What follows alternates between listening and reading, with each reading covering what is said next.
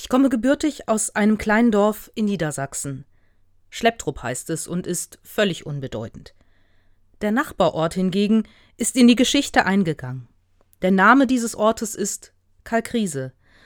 Auch dieser Name sagt den meisten wohl nichts. Auch dieser Ort galt lange als völlig unbedeutend. Dass unter den Getreidefeldern Waffen und Knochen im Boden liegen, ahnte über viele Jahrhunderte hinweg niemand. Forscher sind sich inzwischen aber ziemlich sicher, dort in Kalkriese den Ort gefunden zu haben, der als Varusschlacht oder wie sie auch genannt wird, Schlacht im Teutoburger Wald in die Geschichte eingegangen ist. Im Jahr 9 nach Christus waren drei römische Legionen dort in einen germanischen Hinterhalt geraten. Die Römer wurden in dem unwegsamen Gelände zwischen Berg und Moor vernichtend geschlagen. Man geht von 15 bis 20.000 römischen Soldaten plus Tross, der wahrscheinlich ähnlich zahlenstark war, aus. Über die Verluste auf germanischer Seite ist nichts überliefert.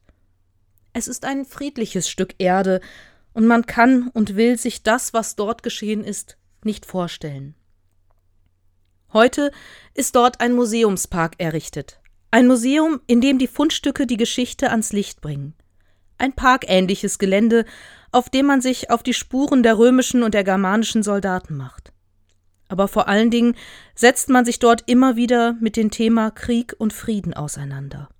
Es geht den Verantwortlichen im Museumspark darum zu zeigen, wie zerbrechlich und kostbar der Frieden ist. Wir waren vor zwei Jahren im Sommer dort mit meinen Kindern. In den letzten Tagen hatte ich immer wieder ein Foto von diesem Ausflug in der Hand. Darauf ist meine kleine Tochter die vor einer Metallplatte kniet und den dort eingelassenen Text liest. Auf dieser Metallplatte ist vermerkt, dass es seit dem Jahr 1945 gerade einmal 26 Tage gegeben hat, an denen nicht irgendwo Krieg auf der Welt war. 26 Tage seit 1945. Und diese 26 Tage waren auch alle im Jahr 1945. Von vielen dieser Kriege bekommen wir nichts mit oder wollen nichts davon mitbekommen. Wir wollen es nicht sehen und hören, dass Menschen getötet werden. Wir sehen es vielleicht in den Nachrichten und denken, schlimm, schlimm. Und als nächstes denken wir daran, was es denn morgen zum Mittagessen geben soll. Die meisten Kriege auf dieser Welt interessieren uns nicht, weil sie uns nicht betreffen, weil sie keine direkten Konsequenzen für uns haben, weil wir niemanden kennen, der wirklich betroffen ist. Das ist jetzt anders. Die Ukraine ist nicht weit weg. Wir fragen uns, welche Konsequenzen wird dieser Krieg für uns haben?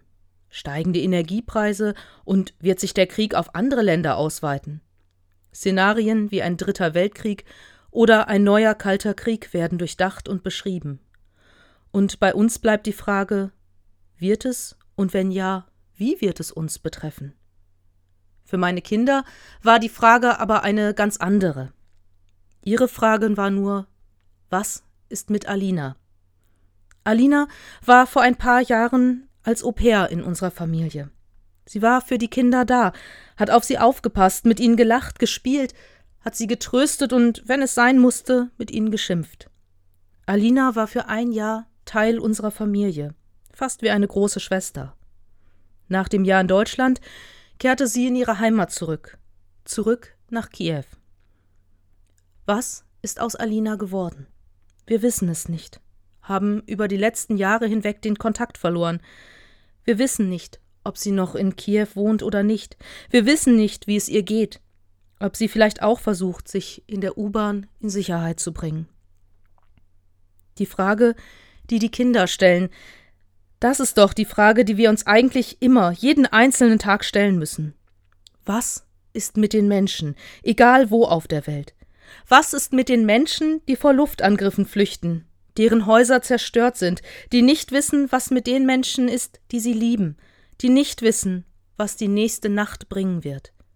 Was ist mit den Menschen, die in den Kriegs- und Krisengebieten dieser Welt leben? Und sich diese Frage zu stellen, tut weh, Sie zwingt uns das Leid anzuschauen. Sie zwingt uns mitzugehen. Diese Frage gibt den Zahlen der Opfer Namen, Gesichter. Diese Frage macht deutlich, dass jeder Mensch, der im Krieg stirbt, sei es als Soldat oder als Zivilist, dass jeder dieser Menschen ein Sohn oder eine Tochter war, ein von Gott geliebtes Kind war. In Kalkrise hat man im vergangenen Jahr einen Sensationsfund gemacht. Einen nahezu vollständig erhaltenen Brustschienenpanzer. Ein älteres Fundstück dieser Art gibt es nirgendwo. Ein paar Platten Metall in der Erde, in der Position, in der der römische Soldat, der ihn getragen hat, gestorben ist. Im Halsbereich wurde eine sogenannte Halsgeige gefunden, ein Gerät, mit dem Gefangenen die Hände auf Halshöhe gefesselt worden waren. Dieser römische Soldat war zum Zeitpunkt seines Todes ein Gefangener. Über das, was er in den letzten Stunden seines Lebens über sich ergehen lassen musste, können wir nur spekulieren. Aber auch er war der Sohn von jemandem. Vielleicht war er sogar selbst Vater. Aber auch er war ein Mensch mit Gefühlen, mit Wünschen und Hoffnungen. Ich bin immer wieder erschüttert, wie sehr Menschen einander hassen können, wie einfach es offenbar ist, sein Gegenüber zu entmenschlichen, zu einem Ding, zu einem Monster zu machen, das abgeschlachtet werden muss. Was haben wir dagegen zu setzen? Was können wir tun? Wir können wie die Kinder die Frage stellen, was ist mit Alina? Wir können uns dem Leid anderer aussetzen. Und wir können lieben.